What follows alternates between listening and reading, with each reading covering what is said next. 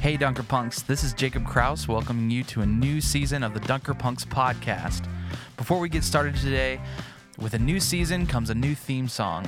We're going to be releasing the full song next week, so keep an eye out on social media and on YouTube.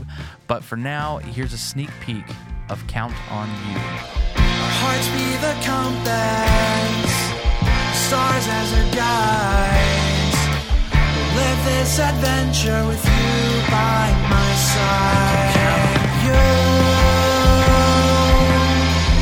so do the right thing, make the first move.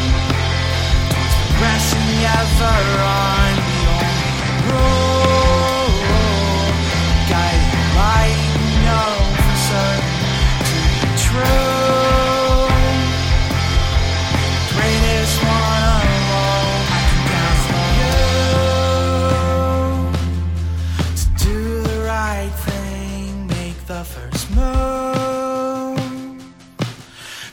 Pressing ever on the only road,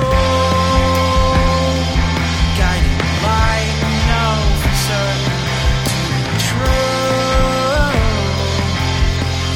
Greatest one of all is love. Our hearts be the compass, stars as our guides.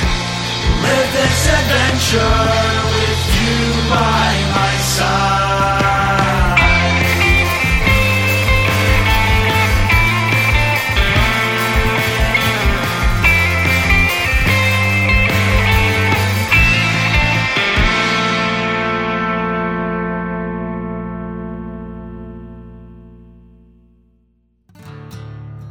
Hey Dunker Punks, I am really excited to be welcoming you to the official kickoff of our spring twenty twenty-one season of the Dunker Punks podcast. My name is Emmett and I'm one of the hosts of the show. I have to say that I cannot wait to dig into yet another season's worth of excellent storytelling and witness at the intersections of faith and discipleship and justice. Now it's March, which means we're officially drawing up on one year in pandemic lockdown for most of us. It's hard to believe. It has been a year since our schools and churches started to close, a year since we started to wear masks everywhere we go and hand sanitize religiously, a year since many of us have seen treasured friends and loved ones, particularly those living far away and those most vulnerable to the virus. It's been a year with so much sadness, with much frustration, with a lot of fear, all amid tragic loss at a scale most of us simply couldn't have imagined a year ago. This has been a hard year. For many of us, it's the hardest year we've ever had. And yet, maybe it's just because I'm an optimist, but there's a sliver of me that does feel hope. Not just hope about seeing light at the end of this particular tunnel as vaccination efforts ramp up, but that we'll come out of this pandemic having learned something deep and meaningful and permanent. That we'll come out of this changed for the better, if not right away, then maybe at least in retrospect.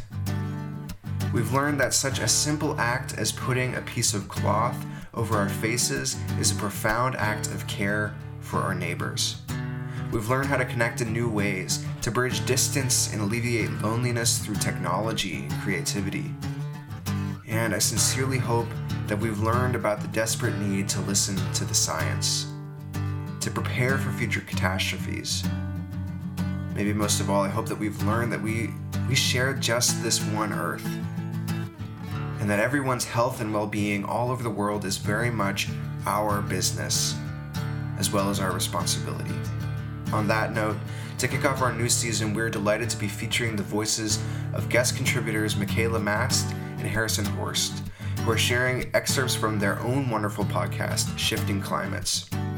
Across two seasons comprising fifteen episodes, Shifting Climates shares stories about climate justice and the church, rooted in an Anabaptist perspective through the Center for Sustainable Climate Solutions, which is their sponsor. That's an effort by Eastern Mennonite University, Goshen College, and the Mennonite Central Committee. The stories that Harrison and Michaela have selected from their podcast explore two striking yet all too commonplace examples of environmental racism, told in the words of people who experienced and witnessed firsthand its bleak consequences on the health and wellness of communities of color.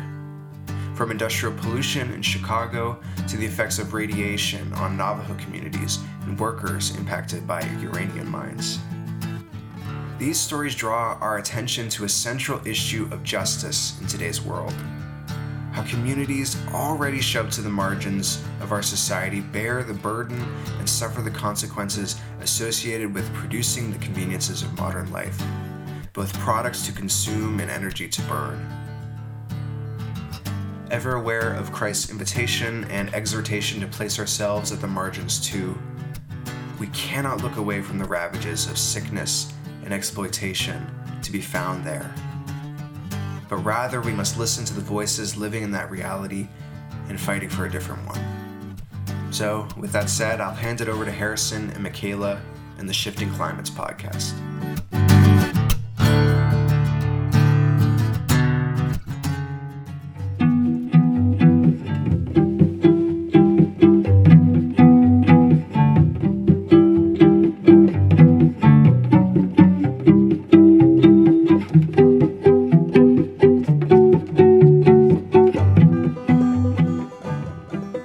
Welcome to Shifting Climates, where we attempt to rehumanize the conversation on climate change.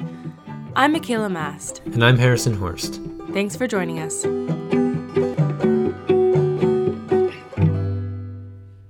We are happy to be here today with the Dunker Punks podcast. This will be a bit of a throwback to our former roles as producers of the Shifting Climates podcast in twenty nineteen. Just out of college, we were given the opportunity by the Center for Sustainable Climate Solutions to spend a year investigating the relationship between faith, climate change, and justice. The Shifting Climates project came out of a question we'd been wrestling with. Why wasn't the church talking about climate change? And so we traveled all over the United States, from the mountains of West Virginia to the farmlands of Ohio and the deserts of New Mexico, and talked to a wide variety of really cool people. We interviewed homeowners, activists, farmers, teachers, scholars, and pastors, to name a few, to hear their take on climate change. What did climate change mean to them? Did they talk about it with their communities? What stories of faith and hope do they have to share? All fifteen of our episodes are available on nearly all podcast apps, as well as on our website, w w w dot shifting climates dot com. Here you can also find an assortment of photo essays, thanks to our amazing photographer and co-producer, Sarah Longenecker. Our sponsor for this project was the Center for Sustainable Climate Solutions, which is housed at Eastern Mennonite University in Harrisonburg, Virginia. C S C S works to make climate action the moral equivalent of peace building. They host retreats for pastors, distribute resources to churches, and most recently are planning a cross-country bike tour for the summer of twenty twenty-one. For resources, events, and more, visit sustainable climate solutions dot org. During our time here on Dunker Punks, we'll share interview samples from three of our existing episodes, and at the end, reflect on their relevance to twenty twenty-one. As we go, you'll hear our interviewees talk about more than just changes in climate. Their stories take us deep into the realm of environmental racism. Our first interview comes from Season one, Episode seven, and features environmental justice advocate Veronica Kyle. She works at the Illinois affiliate of Interfaith Power and Light, a nonprofit called Faith in Place. We interviewed her during a short stop in Chicago in twenty eighteen. Veronica spent the early years of her life in Anniston, Alabama, which later made national news as the heavily polluted site of a Monsanto chemical plant. As a child, her family ended up moving away from Alabama, but this sort of thing seemed to follow her wherever she went. Here's the rest of her story. So we were in Atlanta for a few years before my family migrated to Chicago.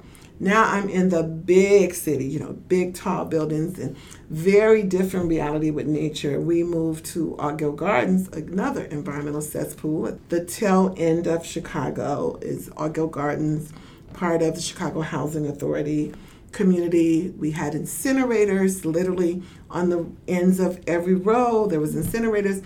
We were s- surrounded by the docks and all the steel mills. Oh, and the landfills. I never knew what those mounds of little fire and smoke I would see coming out of, I thought it was a hill, some kind of, you know, sacred hill with fire coming out. Altgeld Gardens is a public housing project on the south side of Chicago with a long list of environmental harms attached to its name. On one side, it's bordered by the freeway and a sewage treatment plant. Across the freeway are a couple of steel mills and a landfill. Then, on the other side is the Little Calumet River, which has historically been polluted by sewage and landfill runoff. Then, across the river are a number of factories and a quarry. But you knew you were entering Argyle Gardens from the expressway, from the Bishop Ford, because of the way it smelled. It smelled like funky, rotten eggs. And you, you could say to people, you know you're getting close if you smell funky, rotten eggs, or you smell sulfur. Looking back now, that was straight degradation. Veronica left that area in the seventies and went to college. And soon after, a woman named Hazel Johnson started organizing in Altgeld Gardens because she was tired of seeing her neighbors battle cancer and a myriad of other health issues. Hazel Johnson sat down with every president since the seventies through Obama to advocate for that community and other environmental justice communities across the country. It wasn't until Veronica left and her mother was diagnosed with asthma that she realized what they'd put up with. I, I didn't make the connection with the environment, because I was a kid, that young people had cancer. Like LaDonna Hill died of cancer, and somebody was talking about somebody's baby was born deformed, and they died. You know, I'm looking back now, and I get it, but then you don't know, you're not making, I don't even know if our families made the connection. This is kind of the point of the environmental justice movement, that stories like Veronica's are the norm, not the exception, for people of color in the U S. It is no accident that both Anniston, Alabama, and Altgeld Gardens in Chicago are highly polluted. Part of it is that environmental harms naturally fall to groups of people with less political clout, groups that don't have the time or energy or social capital to politically organize when a factory moves in and begins dumping waste in their river. But another part, a far more sinister one, is that environmental injustice is just the latest development of the complicated relationship between race and environment in this country. And it seems like it would be hard for you to go out into nature again as an adult without feeling that kind of... Well, some racial issues impacted that as well. You know, one, my work um, at Faith in Place, a lot of it centers around getting diverse audiences to engage in nature and to even care about environmental stewardship. And I always say to those who ultimately had me at the table and no one of the darker hue other than me there, I would say, first of all, if you understood the history of most black and brown people to nature, um, a colonized version of nature was you were the laborer. You were not there or welcome to recreate in nature. Mm-hmm. You weren't allowed to own the most beautiful parts of nature. My grandfather and others farmed on the worst land. You fished in the in the most polluted part of the river. And we happened to be some of those people that were also strange fruit hanging from trees, as Billie Holiday calls it, in nature. Here, Veronica is referencing a song that Billie Holiday recorded in nineteen thirty-nine. It's a song about lynchings in the Jim Crow South, and it presents some graphic images. The first verse reads, "Southern trees bear a strange fruit, blood on the leaves and blood at the root. Black bodies swinging in a southern breeze, strange fruit hanging from the poplar trees." It's a haunting song for a haunting part of our nation's history, and so maybe it should come as no surprise that it's not always natural or easy for people of color to connect with the environment. Now let's fast forward, and it's like, can everybody just care about the environment and, you know, care about the natural habitat? Well, the natural habitat was also a natural place to harbor hate and racism, slavery and sharecropping and brutality. Several years ago, I just got so sick of people saying, "Oh, we just don't have diverse people in nature. Why aren't they in nature?" And I'm like, one, did you invite them? Did you ask them? Do they feel safe? Are they welcome? And this is one of Veronica's primary critiques of environmentalism, which is often dominated by relatively wealthy, well-educated white people. For her, the discourse they use often ignores the current realities of life in an environmental justice, or E J, community. Just one of the reasons why they have trouble diversifying. I think the mainstream environmental movement, on a lot of levels, finally coming to grips that perhaps the movement did not have a lens of environmental equity. So you had an environmental movement, well-meaning people of privilege, you know, white privilege, liberals, able to have the comfort in life to think about the bigger environmental pictures, glaciers and polar bears, and that's important. And unfortunately, because initially the voice and the focus on all of this, it was, it did not resonate to people that lived in E J communities, because it seemed as if the mainstream cared about things that were so far from the reality of the coal miner situation, or the people with the flooded basements, or the no green space, or the no food. So you had two groups doing incredible environmental work, but for very different reasons. One, for sheer survival, right? And one because I just want, I want things to be around for a long time. Both wanted things for some of the same reasons, but different causes were pushing their buttons. It's like, if we're not careful, you have E J people thinking that the mainstream environmentalists don't get it, don't care. We better keep screaming, you know, our own bullhorn for environmental equity and justice. And on some levels, that is exactly true. But on the other hand, I think mainstream environmental movement is finally getting it. Things are starting to change, Veronica said. Environmental justice is slowly making its way into mainstream conversations. The other reason they're having to get it is that you have the old school environmentalists who realize they've lost the battle. They can't do this alone. And without diversity and community inclusion, it's just not going to happen. And part of the reason we're in trouble right now is that it took mainstream, in my opinion, too long to realize that you weren't going to be able to stop this, because you have another whole population who could care less about what you care about, and therefore kept the lights on, wasn't recycling, did not compost, overconsumption, and not just support, wealthy. This is not about just black, this is class.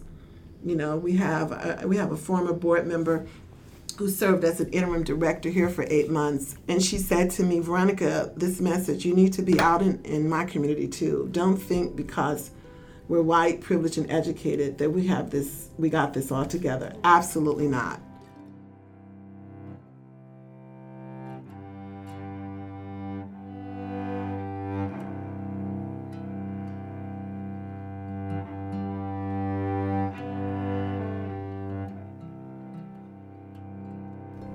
Our conversation with Veronica reminded me of how Ta-Nehisi Coates talks about racism in his book, Between the World and Me.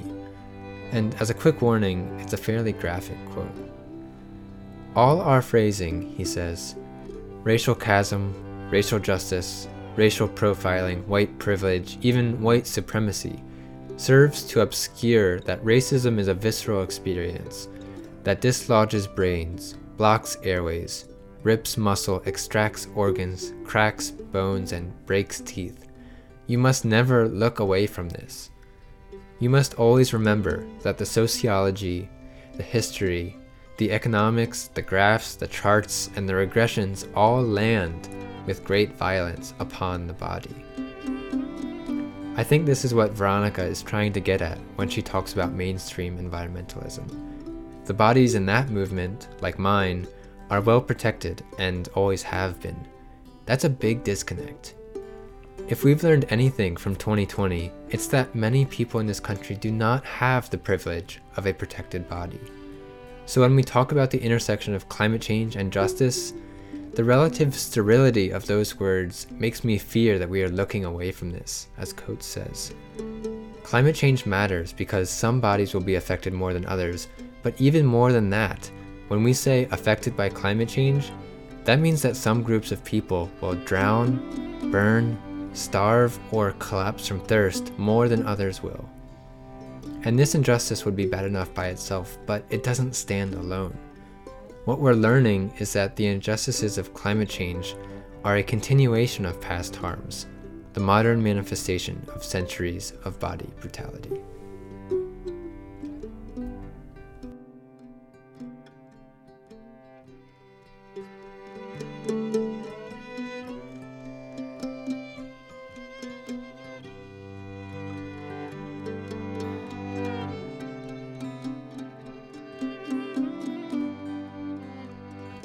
The land remembers the touch of the Creator's fingertips at the dawn of creation. Mountains sculpted from colliding tectonic plates and valleys carved from an eon's worth of living water, eroding uphewn stone, prepare the planet for habitation. Like mother's womb, the earth's body expands and cracks and contains life inside of herself. The land remembers the imprint of the past. Evidence of tropical seas and marshy swamps lie deep beneath our feet. Bones of distant ancestors etched into rock and patched tightly into dirt make up the Earth's oldest family photo album to date. The land remembers the pulse of the water cycle. Rainfall flows through tributary veins and into vital arteries, which empty into the heart of the ocean, only to be recirculated back into the veins again. Pumping with purpose, life is made possible. The land remembers the pitter-patter of tiny footsteps, the hopscotch of a young robin that leaves a trail of kisses along the earth's blushing face. Crickets, centipedes, and other creepy crawlies find comfort in the many mansions lying on the forest floor. The land remembers the source of her energy. A solar dance ignites chain reactions among our chlorophyll companions. Fire from sleepy logs releases hundreds of years' worth of sunlight and warmth. The land remembers all pilgrims who pay homage to their ancestral homes. Salmon swimming upstream, pregnant with potential, deliver their hope for the future in the exact place where they were born. The same as their parents and their parents' parents, stretching millennia until time itself erodes in the river's current. The land remembers. Creatures remember. We have forgotten. The land remembers that we are an amnesic species. Our oblivion has fooled us into believing we can build a smarter planet. Rejecting the wisdom of our ancestors, we confuse innovation as insight and conflate progress with prosperity. The land remembers that we feel powerless. The eternity of the sun is no match against the instant gratification we get from oil and gas. We invade the earth's body because we are ashamed that we cannot control the sun. The land remembers that we are desensitized. Dirt has become synonymous with all that is unsanitary and unwanted in our environment. Afraid of dark, vibrant matter, we assign the heretical status of dirt to all human kin we don't like. The land remembers that we are bloodthirsty. Like a needle to a vein, our waterways are dumped with toxins that take away life. Lost in our addiction, we expect to rehydrate ourselves with the same needle. The land remembers the pain of extraction.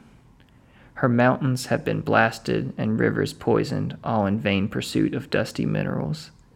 We are accomplices in her forced sterilization. The land remembers the wounds left on her body, neighborhoods and ecosystems destroyed. Forgiving and forgetting is not an option. The land remembers us, inviting us into the sacred struggle that is our collective survival. A voice calling from our inner wildness begs us to commune again with the earth. Generations past and generations future collide in today's response to this eternal plea. The land remembers us. From dust we were made, to dust we shall return. We, be- we belong on this earth, the only home we'll ever know. Our membership comes not in the form of money, but it is a debt nonetheless. We owe the earth our affection and wonder and delight because our lives depend on it. The land remembers us. The land remembers us. The land remembers us.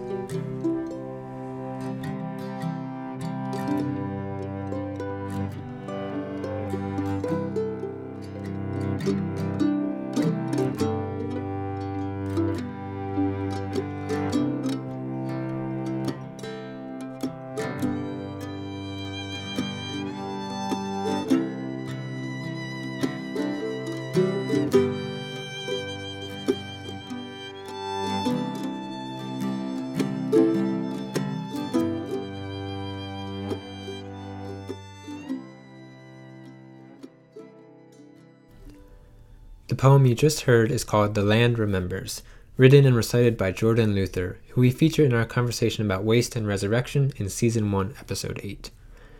Our next interview took place in Flagstaff, Arizona, where we met a woman named Polly. Polly grew up just northeast of Flagstaff on Navajo Nation, the largest Native American reservation in the U S and one of the very few that is on original indigenous land. Polly's interview comes at the end of Season two, Episode three, and frankly, it's one of the most powerful stories we've ever heard.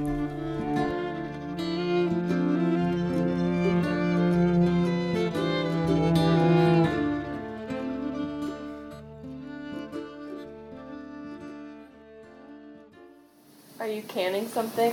I am doing apple butter. Oh, yeah, no, that's what smells so good. This is Polly Peshlikai Atkinson. When we walked into her house, she greeted us from the kitchen, up to her elbows in apple butter. It was a few days before Easter, and Polly was busy preparing food for the weekend. Rob called me and says, yeah, you gotta do this. I said, I'm busy. When we talked with Rob earlier in the week, he was adamant that we talk to someone about uranium contamination in the area. And Polly, well, she's a bit of an expert in the field, not because she studied it, but because she lived it. I got this to can, I got the pies to make, I got to make the rolls, I got to make some cookies. That is the one. And I got to go to my physical therapy. And mm-hmm. I said, oh my goodness, I said, I'm, I don't know if I'm going to make it. After the apple butter was safely cooking away and we were situated around Polly's kitchen table, she started telling us a little bit more about her experience growing up. It was wonderful to me. I I think I stayed till about when I was thirteen years old. That's as far as I remember. And then we had to move across the river, uh, which is another ten miles from there. Okay. When you moved, was it because of the mines, or was it not just because of the mines? Uh, mainly because we got pushed out. I'm sorry, pushed out of the pushed off the reservation by the National Monument. The U S government uh, forced us to relocate. Okay, brief diversion here, because this is crazy to me. The land that Polly used to live on is now Wupatki National Monument, which claims to protect a number of pueblos built in the twelfth century when the area was more densely populated. Most sources I could find say that the Wupatki area was permanently abandoned by the year twelve twenty-five, although there were clearly at least a few Navajo families, like Polly's, living there in the early twentieth century. The Wupatki National Monument website actually has a really nice page devoted to the approximately two hundred Navajos who once lived in the area, and it features Polly and her family heavily, even including pictures of her childhood home and her family tree and some audio from Polly herself. Unfortunately, this webpage is impossible to navigate to from the Wupatki homepage, so it's unlikely that anyone would ever find it. I only did because I searched Polly's name in Google. I could almost find that forgivable, but here's the thing about this website that really gets me. In the sections of the website that you can navigate to, again, the same website that went out of its way to interview Polly and her mother, there is not a single mention of recent Navajo occupation, only vague assurances that many people have called Wupatki home, and by about twelve fifty, the people had moved on. The website's underlying message is clear. This land has been uninhabited for centuries, and now we are protecting it. The section on history and culture ends, and I kid you not, with this sentence. Though no longer occupied, Wupatki is remembered and cared for not abandoned. With that in mind, let's go back to Polly. Were there a lot of families who were relocated or forced to move? There was about maybe twenty to thirty families that were relocated. Wow. Mm-hmm. Some of them moved on their own. Uh, a few years before, because oh, the you. government were saying, you know, you have to move. Mm-hmm. We're giving you some, uh, what is it called, notice uh-huh. ahead of time. How mm-hmm. much How much notice did they give you? Uh, you know what? I don't know. You remember? I don't remember because I was too little yeah. and I was in boarding school. Mm. We've heard a couple people talk about the boarding schools. What What was that like? Horrible. Yeah. I can tell you that. Mm. It was horrible. Like Stacy and many others of her age, Polly was forced to go to an Anglo boarding school as a child. This is a piece of history that carries with it its own horrific set of traumas that we unfortunately can't fully explore within the content of this episode. But we'll let Polly go ahead and tell her story at least. We all marched, oh, picked up, uh, we were picked up uh, on the reservation and taken to the boarding school. Just one day without any notice. And uh, then they cut your hair and they strip your clothes off and march you into a whole thing, a shower, you know. And they pass out clothes that, English clothes, I imagine it was, you know. Yeah. A lot of us were crying because, you know, we just got pulled off the reservation and... Mm-hmm. And uh, it was really hard. I still remember that day, horrible day. Polly told us that they were picked up in a paneled vehicle, and to this day, she gets sweaty and nauseous when she drives over this one bridge on the reservation because she can remember the rattling of that first ride. You know, I don't really remember how many years I spent there because I just lost track of the time mm-hmm. because I was always... wanted to go home, mm-hmm. and I always got sick. We got punished a lot. If we started spoke, speaking our native tongue, get caught. Uh, we had, they wash our mouth out with soap, or we hold soap in our mouth, touching our toes in the hallway, like, you know, for hours. It seemed like hours. Maybe it was only fifteen minutes, I don't know. Anglo boarding school was a traumatic experience for Polly, but on top of that, she and her siblings had a ton of health complications.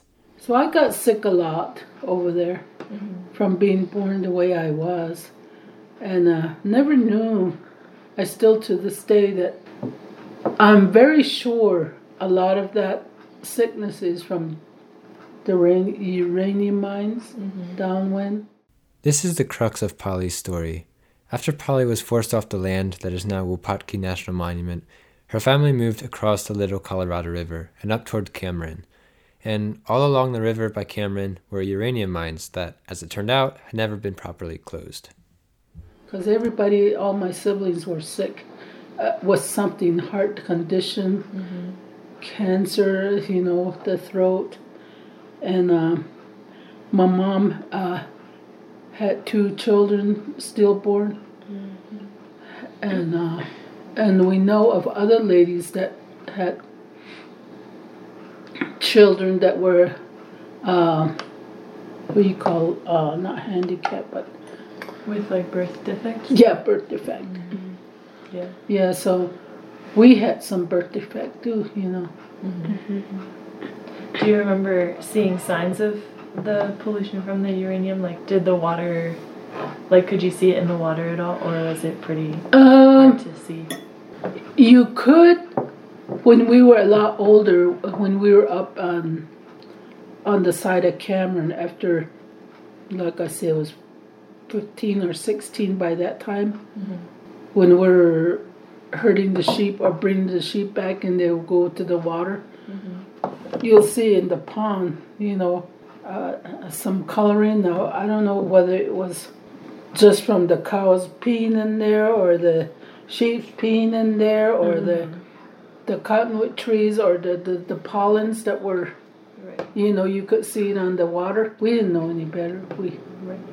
we laid around in it, swam around in it. Mm-hmm. yeah. Yeah. yeah. It's no wonder I'm not glowing in the dark anymore, you know, these days. Here's just a brief snapshot of what Polly's life has been like so far. She's had thyroid and heart problems all her life and had her first open heart surgery at age fourteen. She now wears a pacemaker. Her sister, Eleanor, had her thyroid taken out when she was in her twenties. Two of Polly's younger siblings passed away last year within a week of each other, and the list goes on. I said, I don't know how we lived through all of that. I said, you know, but we're suffering from it now, I believe. Yeah. Never got myself tested. But I just know in my head and my heart. And yet, any sort of compensation for this harm is tremendously lacking. I don't know of anybody, maybe just one person that got paid from the uranium mine effect. Mm-hmm. She only got paid because she almost died. Mm, really? And she had cancer throughout her her her body. I don't know what part, but uh, that was the only person that I know. Yeah. I don't know, but we know of a lot of people, the ranchers, the white people this way, up towards uranium mine, Nevada, that, towards that way. Mm-hmm. They all got paid. They really? got compensated. By they the got mine. compensated. Uh, you know, it's not the, about the money. It's the condition the U S government put us in mm-hmm. without telling us what could happen. Yeah, right. They were, to me, they were just all trying to get rid of us one way or another, and still to this day, it's still happening.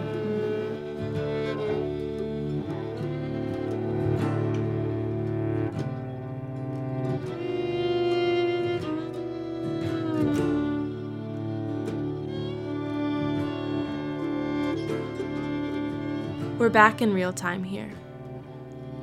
The sentiment Polly shared, that feeling that she and her family are not wanted, was shared by everyone we met in Navajo Nation in different ways. For Polly, this was communicated through the systematic removal of herself and her siblings from their home and culture, through her family's forced relocation, and through the severe lack of protection from uranium radiation, followed by inadequate healthcare support and monetary compensation. The record of harms related to uranium mining and the Navajo is so overwhelming that it's hard to know where to start. After the advent of nuclear weapons in the nineteen forties, uranium mining was rapidly developed on Navajo Nation land, which has huge uranium deposits. Not surprisingly, many of the employed miners were Navajo, but there was little communication about the dangers of radiation. Even after it became clear that uranium miners had a much higher incidence of cancer, compensation for the Navajo was hard to come by. On top of this, there have been major instances of radiation contamination, including the largest release of radioactive material in U S history ever at Church Rock in nineteen seventy-nine. I often find myself reflecting upon the striking parallels between the original genocide of the Native Americans during European colonization and the continued subjugation of Native Americans today. One of our interview subjects called this the era of new colonialism, and it's not hard to see why. From smallpox to uranium poisoning to covid nineteen, the health of Native American communities has been continually devastated. Smallpox, among other viral diseases, was brought to North America by European colonizers, killing an uncertain but undisputably large percentage of Native American populations, most sources citing up to ninety percent. The five hundred plus abandoned uranium mines in the Navajo Nation, opened to satiate the energy needs of the United States, continue to affect people like Polly years later. And now, as of February twenty twenty-one, the COVID death rate in Navajo Nation, three hundred thirty-two per one hundred thousand, is higher than any state. In many ways, the covid nineteen pandemic can be seen as kind of a test run for climate change. Both covid nineteen and climate change are worldwide problems with dispersed causes whose solutions require global coordination. Both COVID nineteen and climate change are invisible to the naked eye, forcing us to test our trust and understanding of science. And unfortunately, both COVID nineteen and climate change have concentrated effects among the poor and marginalized that are hardly felt by those with privileged identities. I certainly don't mean to diminish anyone who has felt loss due to this pandemic. With over four hundred thousand people dead, it has been a somber year for us all. But the fact remains that Black, Indigenous, and Hispanic people are are dying at significantly higher rates in this country. That's a grave reality, and we need to learn how to change it before climate change hits the same way, and potentially even harder. It is times like these when I can feel my white privilege encasing my body like a shell, keeping death and hospital visits at arm's length. COVID brings us a new understanding of body politics at a time in which the visceral experience of racism in this country is more on display than ever. The immediacy of the challenges we are facing this year makes it hard to feel hopeful. But even if I'm hesitant to declare optimism, I am heartened by interviews with people like Veronica and Polly, who have lived on the ecological front lines. During our time with Shifting Climates, we found a network of expertise from the people we interviewed. Experts on resilience, stewardship, community building, hope, and healing. Navajo who know the secrets of seeds and soil, who collaborate with the cracked and dry land to produce food for their communities. Black communities who have generations of insight into adaptation and resilience in response to adversity. One of our interview subjects, Karenna Gore, told us that it is when we go to the front lines of ecological disaster that we will find God. So as we continue to face crises, I challenge myself and all of you to find those places and to go to them, either physically or engaging through writings, music, art, and other forms of storytelling. Elevate the stories you hear, learn from the experts of experience, and advocate with those communities for a better world.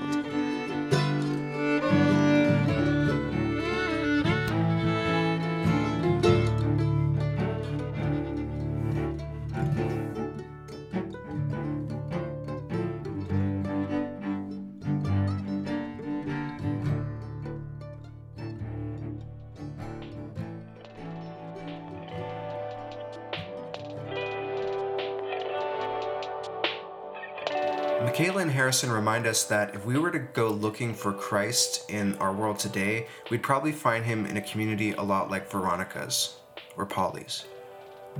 A place where the mighty and the rich and the powerful never venture, except for what they can extract. Christ always appears to us at the margins, and it's always where he beckons us to be. In our Christian tradition, we are keenly aware of the destruction that was wrought on Jesus' body at the crucifixion, the days of torture and humiliation he suffered. We've touched our hands to the holes in his. We've felt the wound at his side. At the communion table, we remember his broken body, his shed blood.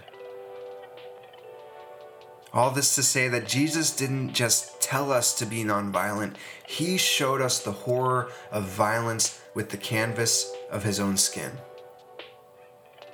He also taught us the triumph of overcoming violence with mercy and love at the resurrection. We should just as deeply feel the damage done to the bodies today in service of evil and injustice. After all, Jesus reminded us that the harm unleashed on the least of these batters and bruises him just the same. And our resurrection story remains unfinished so long as bodies continue to contract disease and break down because of what we belch into the air or what we rip out of the earth. The stories that Veronica and Polly shared, those are stories about violence. Period. Violence inflicted on people because they lacked the political power to prevent it, because they lacked the economic power to flee it or deflect it. Violence inflicted on people because of their race and their economic status. Violence inflicted, in part, by us. So if that's true, what does it mean for people like us who want to be nonviolent, who claim that that's what we are, who profess it as a matter of faith? That's a question I want to leave for you.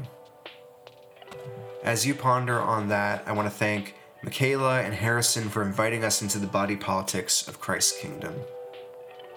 And I especially want to thank Veronica and Polly for sharing their stories. And, of course, thank you for listening and for hearing and for responding.